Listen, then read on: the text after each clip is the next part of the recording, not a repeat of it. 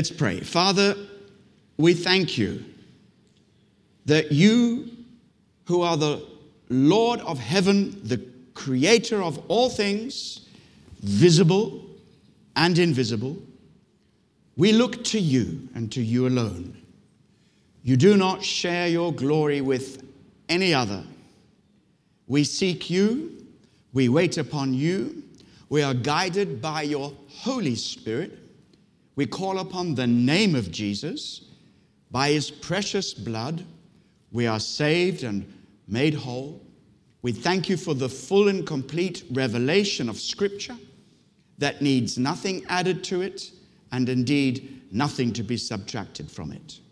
But we thank you for the revelation in your word of the ministering spirits of God, the angels of God, who are sent forth to do your will and your bidding, and at times to minister to us, your people. Open our hearts, open our minds, and give us strength tonight. Give us wisdom so that the word will be precise to our need in Jesus' name. Amen. Well, I want to read the whole of Hebrews chapter 1, which uh, is a wonderful introduction to this subject. It says so much, and I remind myself and let you know that my objective tonight is, is not to try and give you a full exposition of who angels are, how they operate, and everything like that. That, that would be a, a long Bible study. I encourage you to do some research. Maybe another time we'll come back to it. Go to Bible.org and look up Doctrine of Angels or the Ministry of Angels. It's pretty sound teaching on this. And, um, but my objective tonight is to focus on one aspect of the ministry of angels, and it's found in the last verse that I'm about to read Hebrews chapter 1, verse 1. Long ago, at many times and in many ways, God spoke to our fathers by the prophets. But in these last days, He has spoken to us by His Son whom he appointed the heir of all things, through whom also he created the world. He is the radiance of the glory of God and the exact imprint of his nature. And he upholds the universe by the word of his power. After making purification for sins, he sat down at the right hand of the majesty on high having become as much superior to angels as the name he has inherited is more excellent than theirs. For to which of the angels did God ever say, You are my son, today I have begotten you? Or again, I will be to him a father, and he shall be to me a son. And again, when he brings the firstborn into the world, he says, Let all God's angels worship him. Of the angels, he says, he makes his angels winds and his ministers a flame of fire. But of the Son, he says, Your throne, O God, is forever and ever. The scepter of uprightness is the scepter of your kingdom. You have loved righteousness and hated wickedness.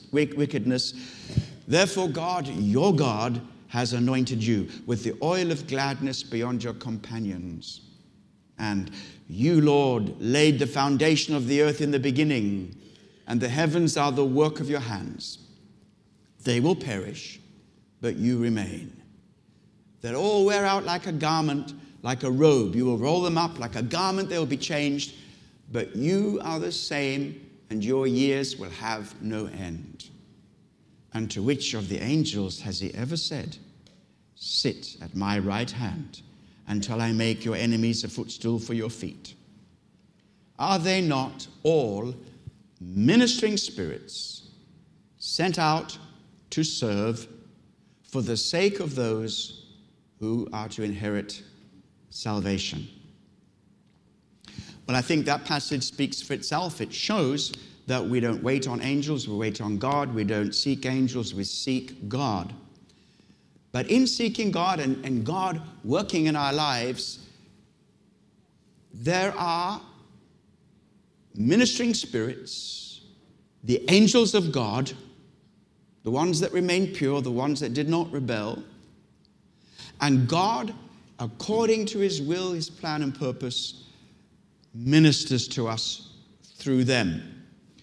Briefly, who, who are the angels? Well, they are spirits, spiritual beings. That means they do not have physical bodies like us, but they, I'm sure, have form and, and certainly can appear to us and become visible. And at times it seems that they can appear in human form, at least look just like us and quite ordinary. Hebrews 13, verse 2 says, Many times we have entertained angels unawares. And this is a secret to understand. They don't always announce themselves, they don't draw attention to themselves. They're there to serve God. All the Bible stories and, and testimonies say the angels come and they, and they go. That's it. They don't hang around because the focus is on God. They are created by God as part of God's spiritual creation. And that spiritual creation of these heavenly beings happened, it seemed to me, before the physical creation. Many Bible references bear that out. And uh, they, they seem to be created for the immediate presence of God, for the immediate pleasure of God. They are powerful, highly intelligent servants and ministers of God, created perfect and sinless and holy. But we do know that some followed Lucifer when Lucifer rebelled and became the devil, the adversary.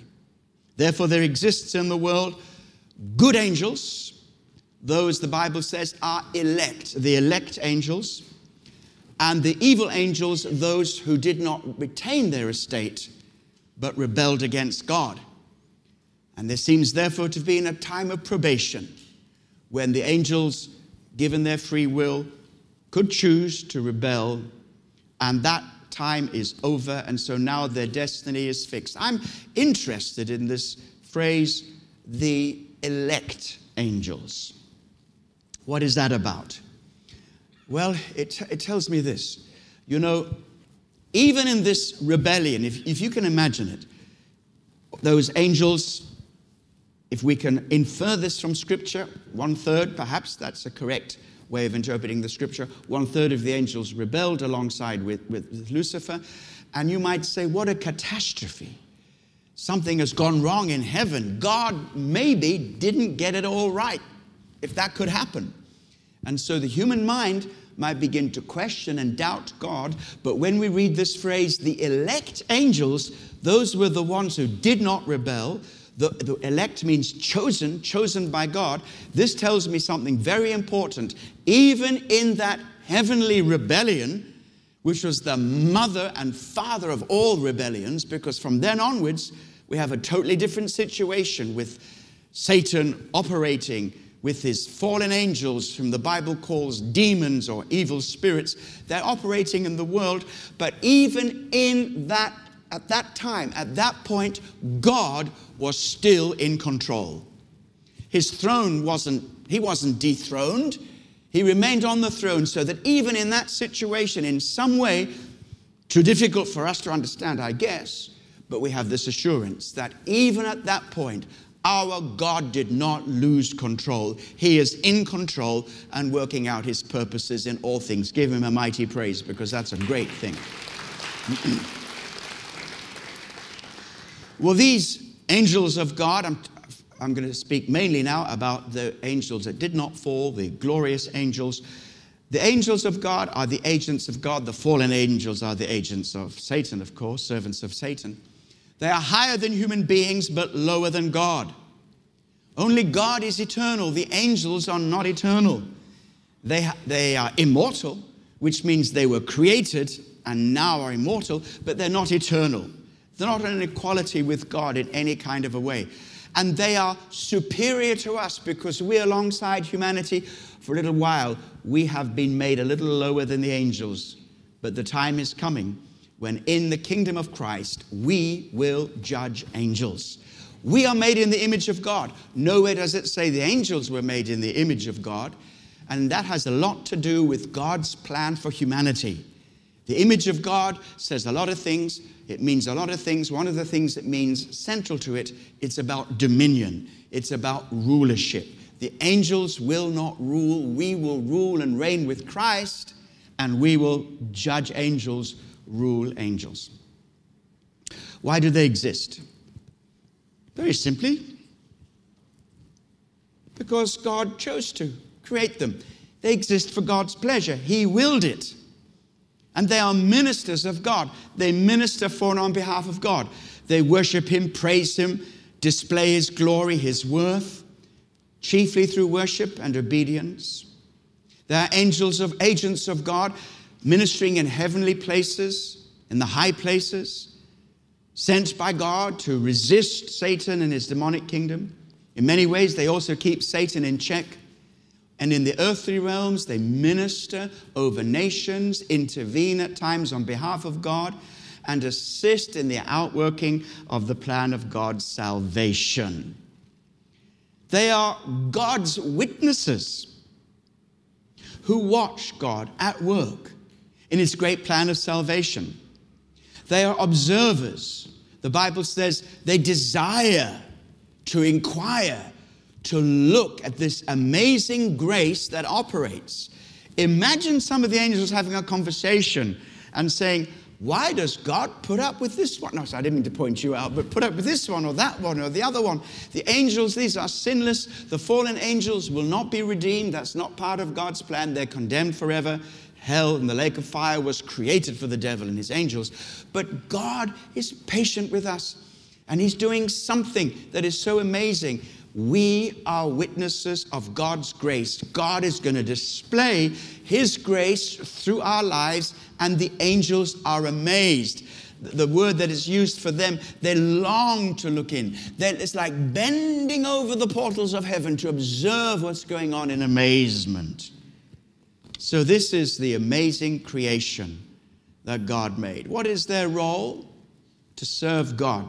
Simple but with a special focus on the saints of God, to serve those and minister to those who are being saved. I believe they're active all the time, but become more visible and apparent during great moments. And that's one of the main reasons why I want to talk about this because it seems to me that very often, in times of heightened spirituality, or a time when God is moving and doing something new, He pleases very often in those times to allow us to see more at first hand and to know and to experience the ministry of angels.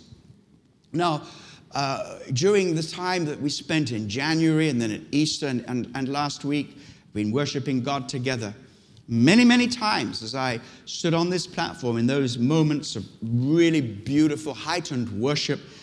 And it's as if I could see in my mind's eye. I'm not talking about a vision through, like, uh, you know, that I could see, actually see, but in my mind's eye.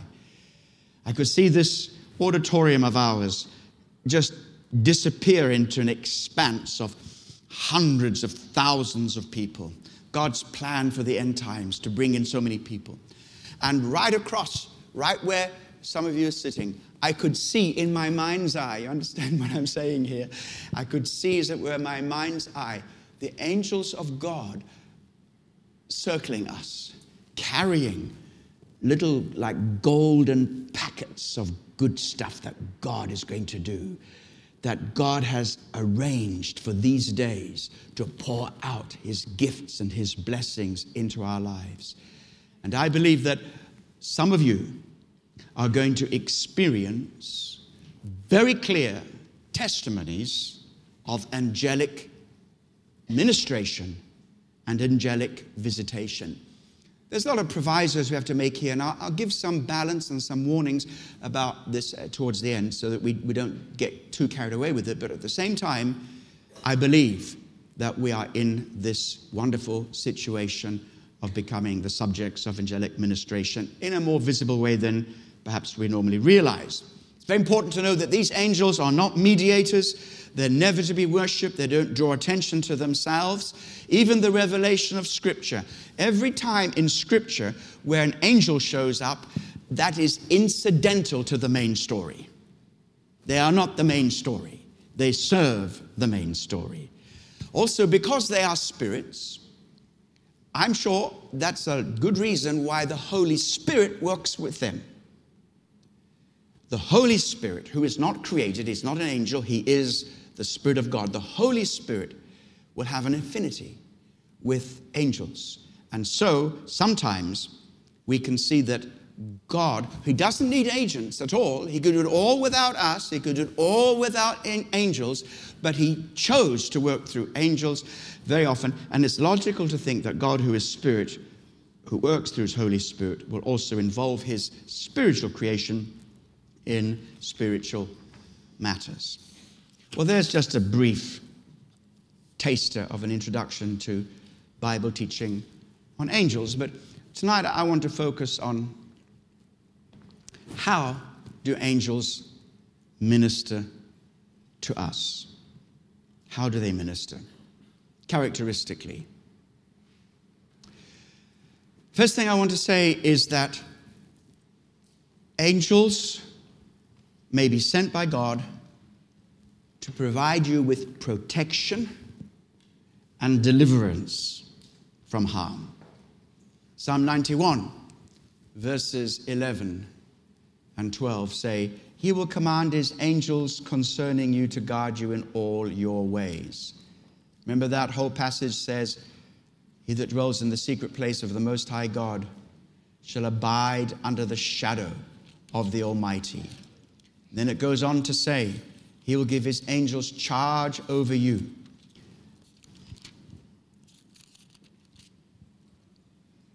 to guard you in all your ways. In verse 12, on their hands they will bear you up, lest you strike your foot against a stone.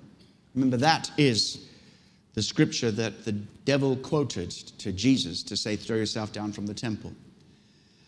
Um, and Jesus refused to do that because this doesn't mean to say that, you know, we can do what we like and go to all, all kinds of dangerous places and situations and tempt God. No. But it does show you that God can and does very often send angels to keep you safe. I, I remember once, I was much younger and much more foolish than, than I am today. We were ministering in Kenya, and there were two of us who were traveling, and we got there, and um, there, there am I in Nairobi, trying very hard to preserve church cash.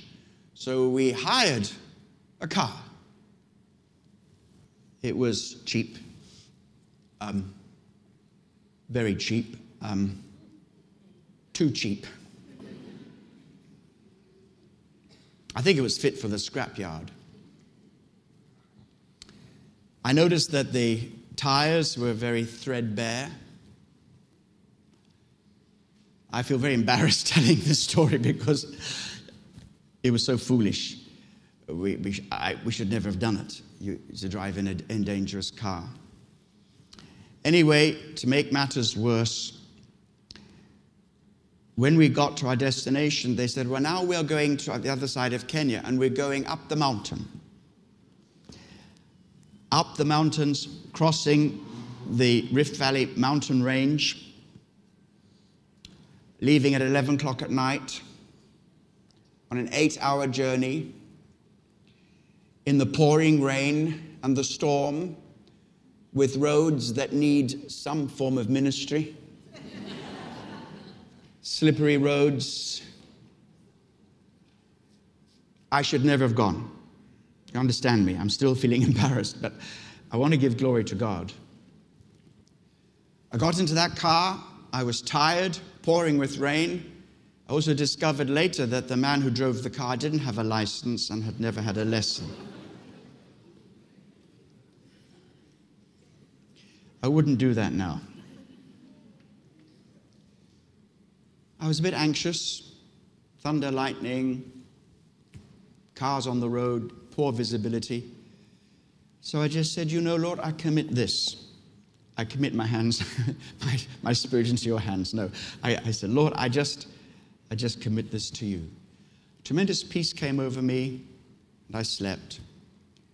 We got to the destination, saw wonderful things happen in this other place, and the next day, or a couple of days later, drove back the same way.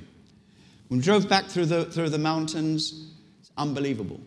Trees in the middle of the road, lorries off the road, falling down into the ravine.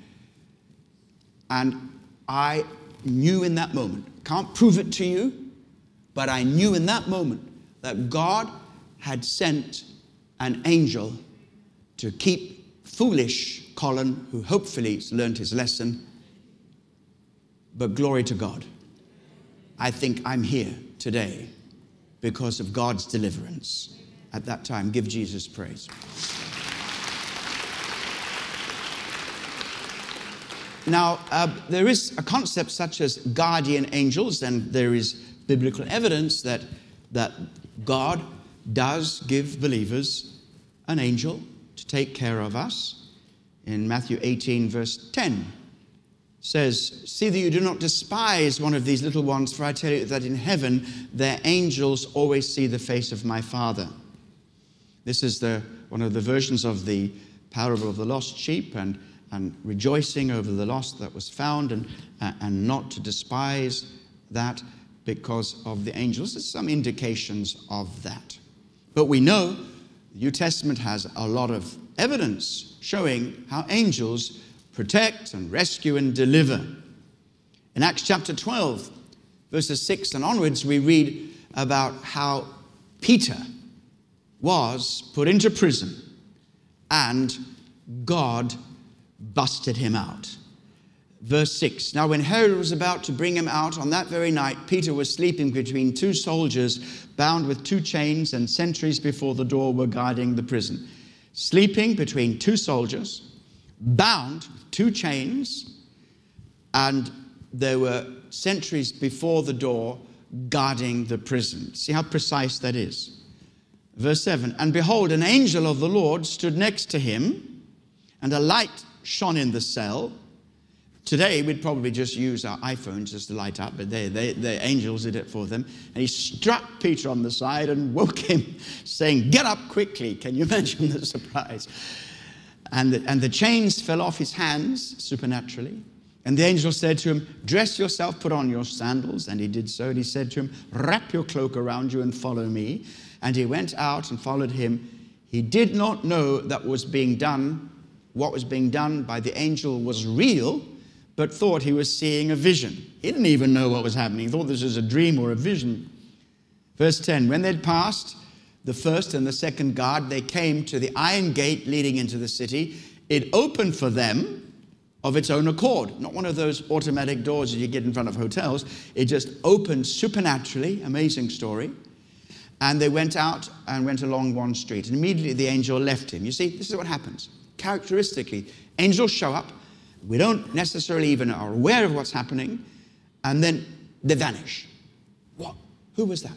And many of the angel stories that we read, let's not be too skeptical, but also let's be discerning. You can't believe everything.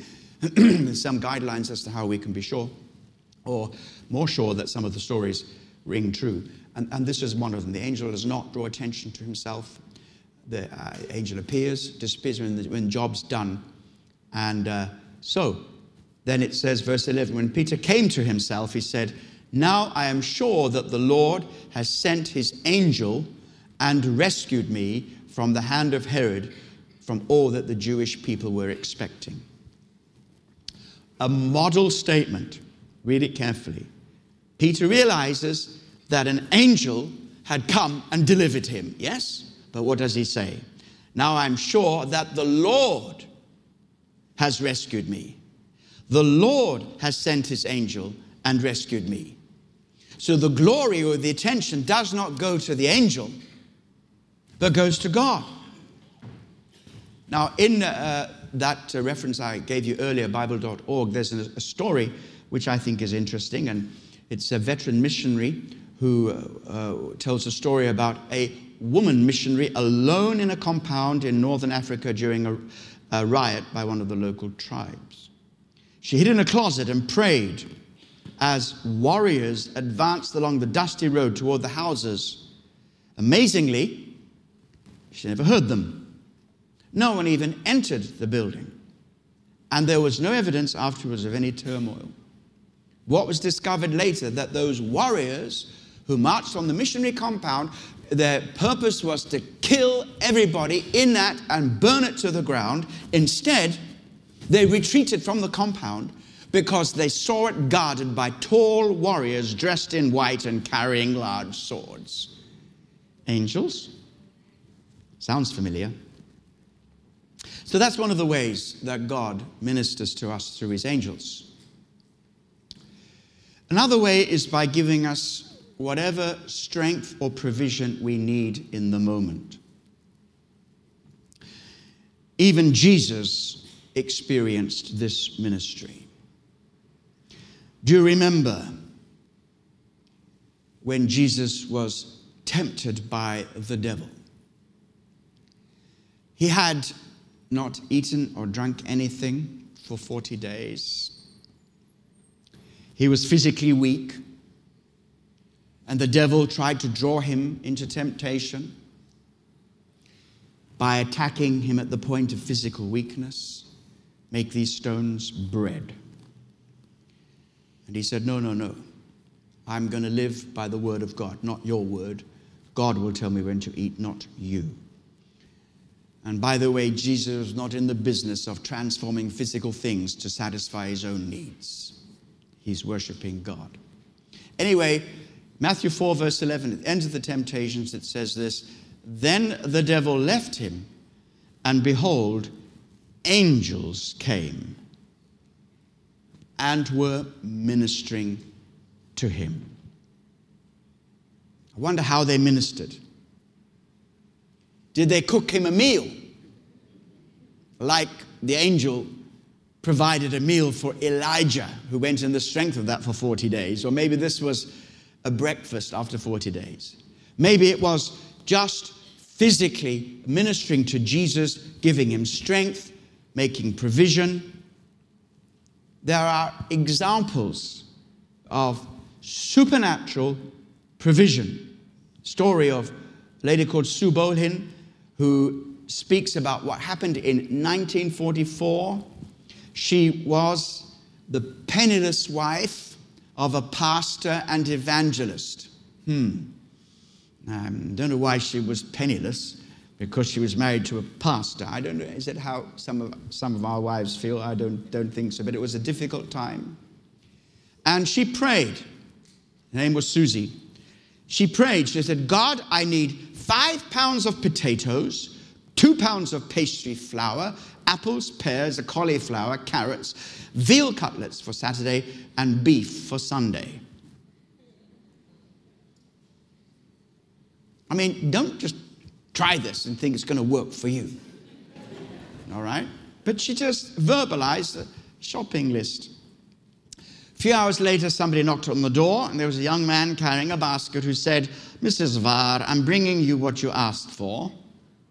It was precisely what she'd prayed for, down to the brand of pastry flour she wanted. The young man slipped away, even though Reverend and Mrs. Ware watched at the window to their building, the man never exited. He just disappeared. Possibly, possibly an example of angelic ministration, supernatural provision, such a time as that. Missionaries tell stories. Uh, you know, it seems that this is one good reason why you should become a mystery, missionary because they seem to have all the angel stories. So we'll have a, a missionary appeal at the end of this. And then I'm going to talk about another aspect, and that is, in many ways, the main thing I want to focus on, and that is angels are messengers.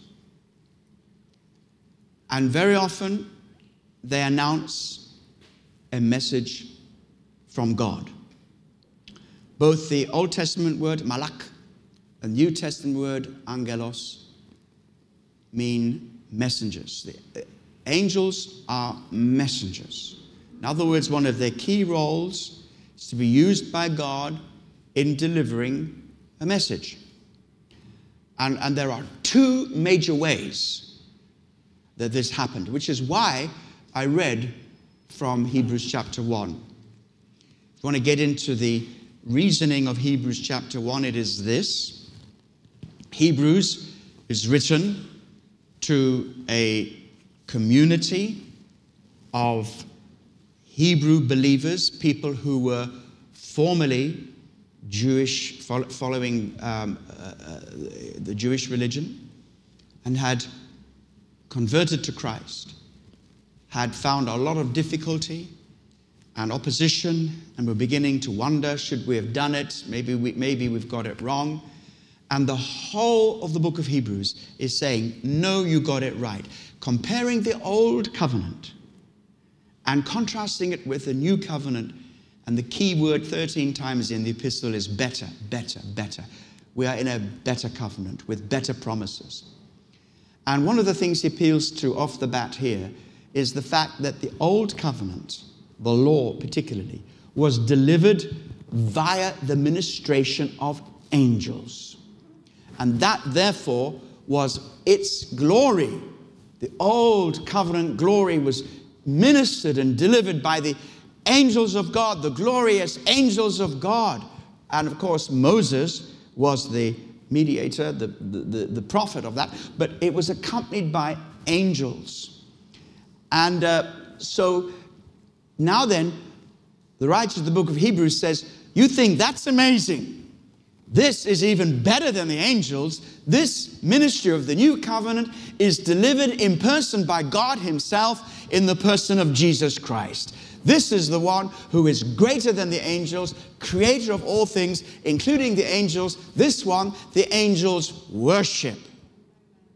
Then in chapter 2, it goes on to say, Therefore, we must pay closer attention to what we have heard, lest we drift from it. For since the message declared by angels proved to be reliable, and every transgression and disobedience received a just retribution, how shall we escape if we neglect such great salvation? It was declared at first by the Lord, not by angels, but by the Lord. and it was attested to by us, the apostles, uh, by those who heard, while God also bore witness by signs and wonders and various miracles and gifts of the Holy Spirit distributed according to his will. So in the Old Testament, the law, the Old Covenant, was accompanied by and delivered in many, many respects by angels. They were the postmen, they were God's delivery boys for that. But in the New Testament, it is slightly different, but the angels are still involved. You know, the angel declared the birth of John the Baptist. Angel declared to Mary, read about it in Luke's Gospel. Gabriel sent to the city of Galilee and spoke to Mary. And you know what he said? Greetings, favor on the Lord is with you. And the angel said, Do not be afraid, you found favor with God. You'll conceive in your womb, bear a son. You shall call his name Jesus. He'll be great, be called the Son of the Most High. And the Lord God will give to him the throne of his father David. And he will reign over the house of Jacob forever, and his kingdom there will be no end. So the angels announce Christ. So they are there delivering the message, announcing the birth of Jesus. And when Joseph was doubting, Matthew chapter 1 tells us about this. Moses, uh, sorry, uh, Joseph was doubting, and, uh, and, and, and an angel spoke to him and said, No, no, no. Joseph, son of David, do not fear to take Mary as your wife, for that which is conceived in her is from the Holy Spirit. She will bear a son, and you shall call him Jesus, for he saves his people from their sins. And all this took place to fulfill what the Lord was spoken by the prophet. So, angels are used in a definitive way to announce and in some way deliver the old covenant and to announce the new covenant. And so they are messengers. Now, what is interesting to know about this is that there's no more covenants, it's done and dusted. So here's where people can start to go astray. They look for a new revelation or believe so a supposed angel giving a new revelation, all the cults, nearly all of the cults, have come about when people say, oh, an angel came, an angel came. False religions say an angel came. Some even name the angel Gabriel and say he said this, but he did not say that. It's a demon because it contradicts the word of God. So, at this particular point, I want to say to you how important it is not to mess with angels. I'm coming into a little bit of a, a, a, a warning thing here, so, so, so bear with me. Because in today's generation, there is a, an almost unbelievable emphasis on angels. I'm talking way outside the Christian faith. It's like this generation which has been starved of the bread of life, which is thirsty for spiritual things, find it easy to turn to angels. Or very often it's demons disguising themselves as angels of light. And so let's, let's, let's guard against that. Let's see how we can be sure that we remain balanced and remain have discernment and not get sidetracked. One of the reasons why I think it is so popular today for people who will openly deny the Lord Jesus Christ, but happily talk about message they received that morning from their angel is because they're thirsty for spirituality. God seems so remote.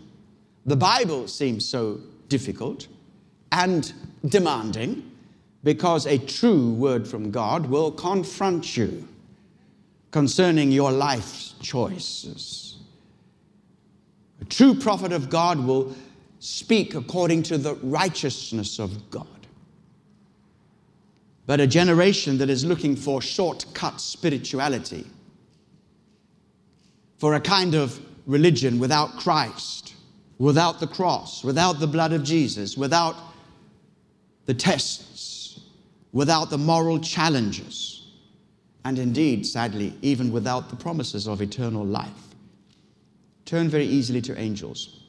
Let's just mention some very important things. Just let me say, don't, don't ever mess with this topic.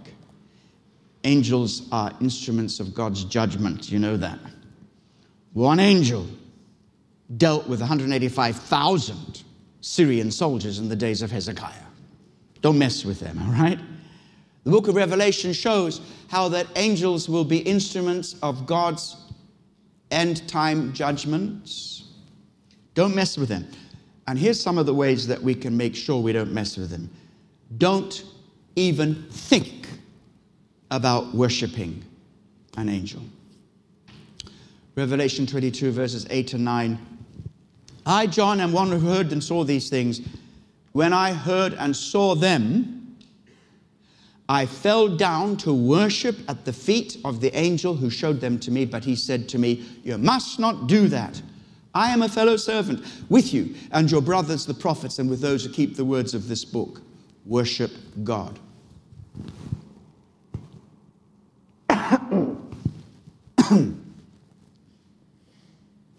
Excuse me.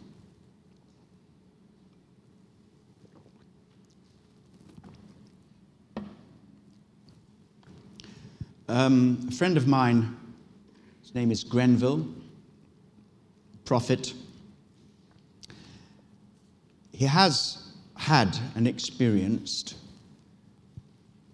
angelic visitations. And uh, one of the reasons why I believe him, and I know him to be a reputable person, but one of the reasons I believe him is because he finds it very difficult to talk about it. So people say, oh, you know, on the way to KT this morning, I saw seven angels. It was fantastic. They were great fun. Don't believe that kind of story. Angels come from the very presence of God, they carry the atmosphere of heaven. And if you saw one in that way and found it easy to talk about it, you probably haven't seen one. Grenville said he was praying in his room.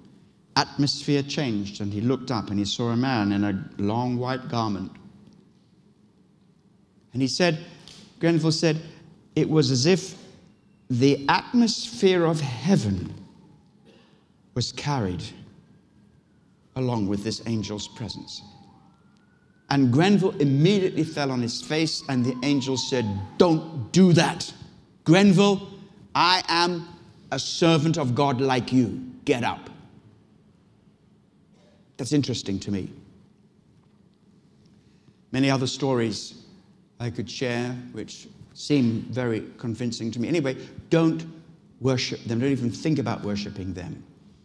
The book of Colossians, verses 18 to 19, is a passage that speaks so much to our gener- generation. Because there was a kind of heretical Christian teaching, Christianized teaching, syncretistic Jewish, Christian mixed together with some, a lot of paganism. And the basic idea was this Christ is not enough for you. Yeah, it's wonderful. He, he can be there, but you know, if you listen to us, we are listening to some angels who are giving us a better message. Yeah, Jesus is there as well, but this is a better message, and, and this is, He's not enough. And you need to hear these additional and alternative messages which were reportedly being delivered to them by angels, but not the angels of God. These were the fallen angels, the workers of darkness. These were the servants of the devil. These are demons. Verse 18 Let no one disqualify you, insisting on asceticism and worship of angels, going on in detail about visions, puffed up without reason by the sensuous mind, not holding fast to the head, from whom the whole body, nourished and knit together through its joints and ligaments, grows with a growth that is from God. At this time,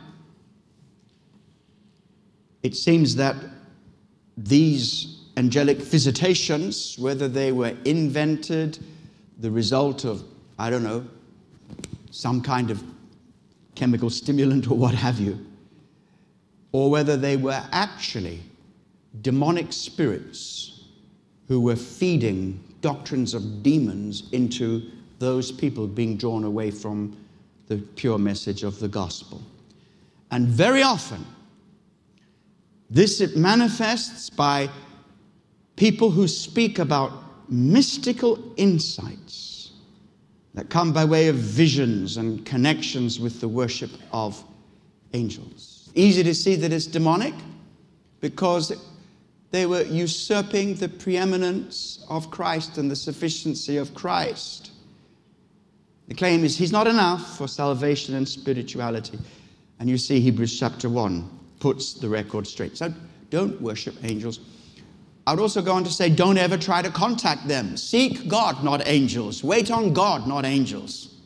Don't try to contact them, find out the name of your guardian angel, get to know them or seek them. None of that is allowable in Scripture because demons disguise as good angels, and people who don't know how to discern follow that so easily.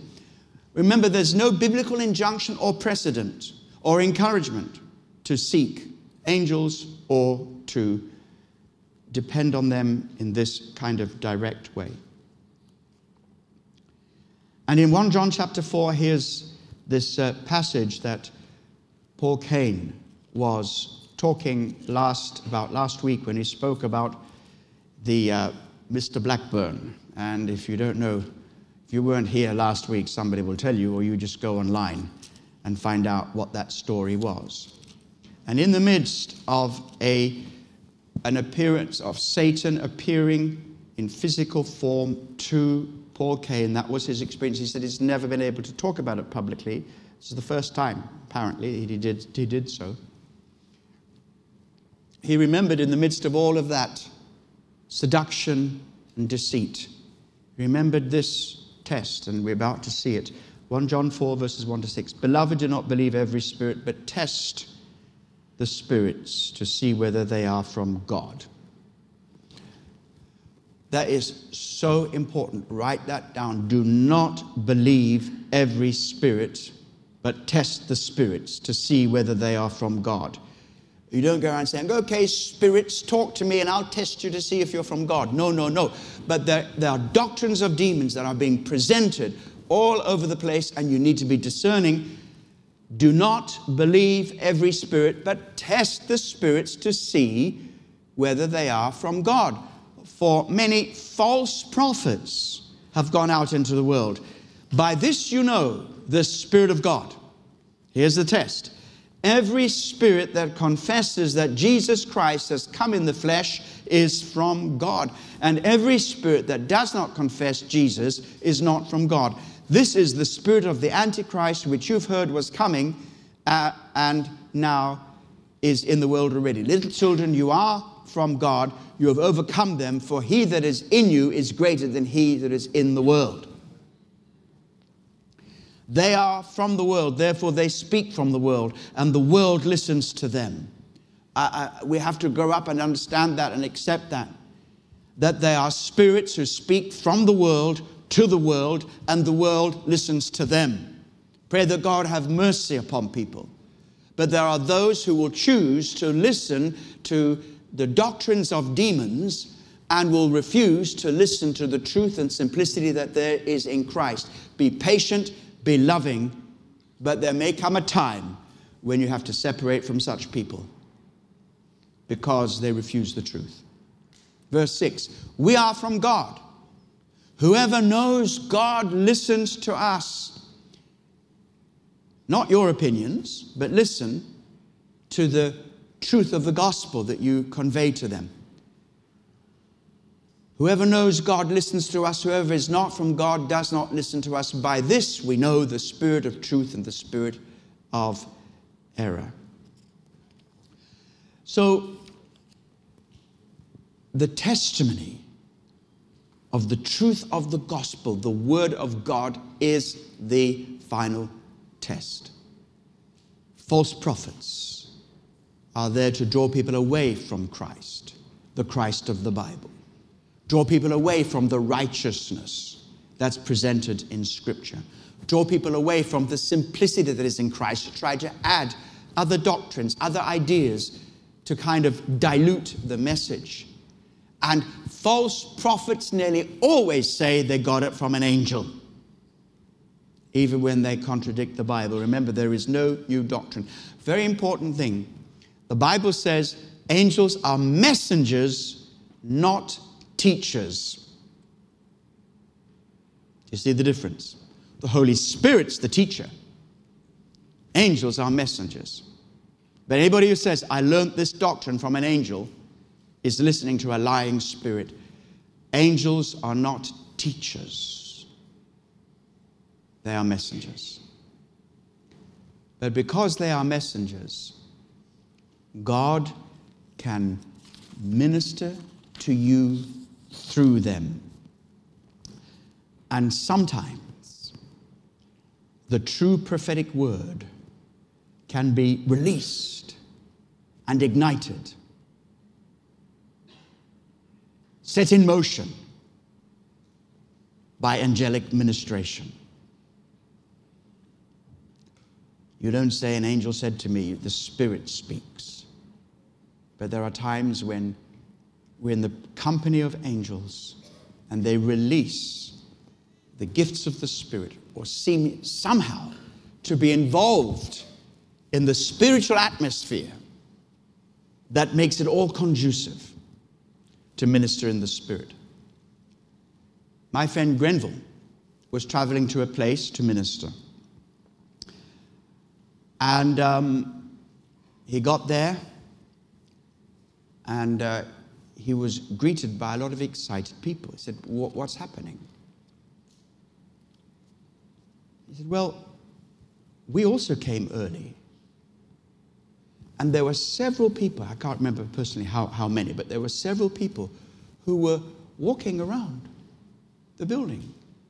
And they said, Hello, who are you? Oh, it's okay. We, we, we've just been sent to prepare this place so that Grenville can minister.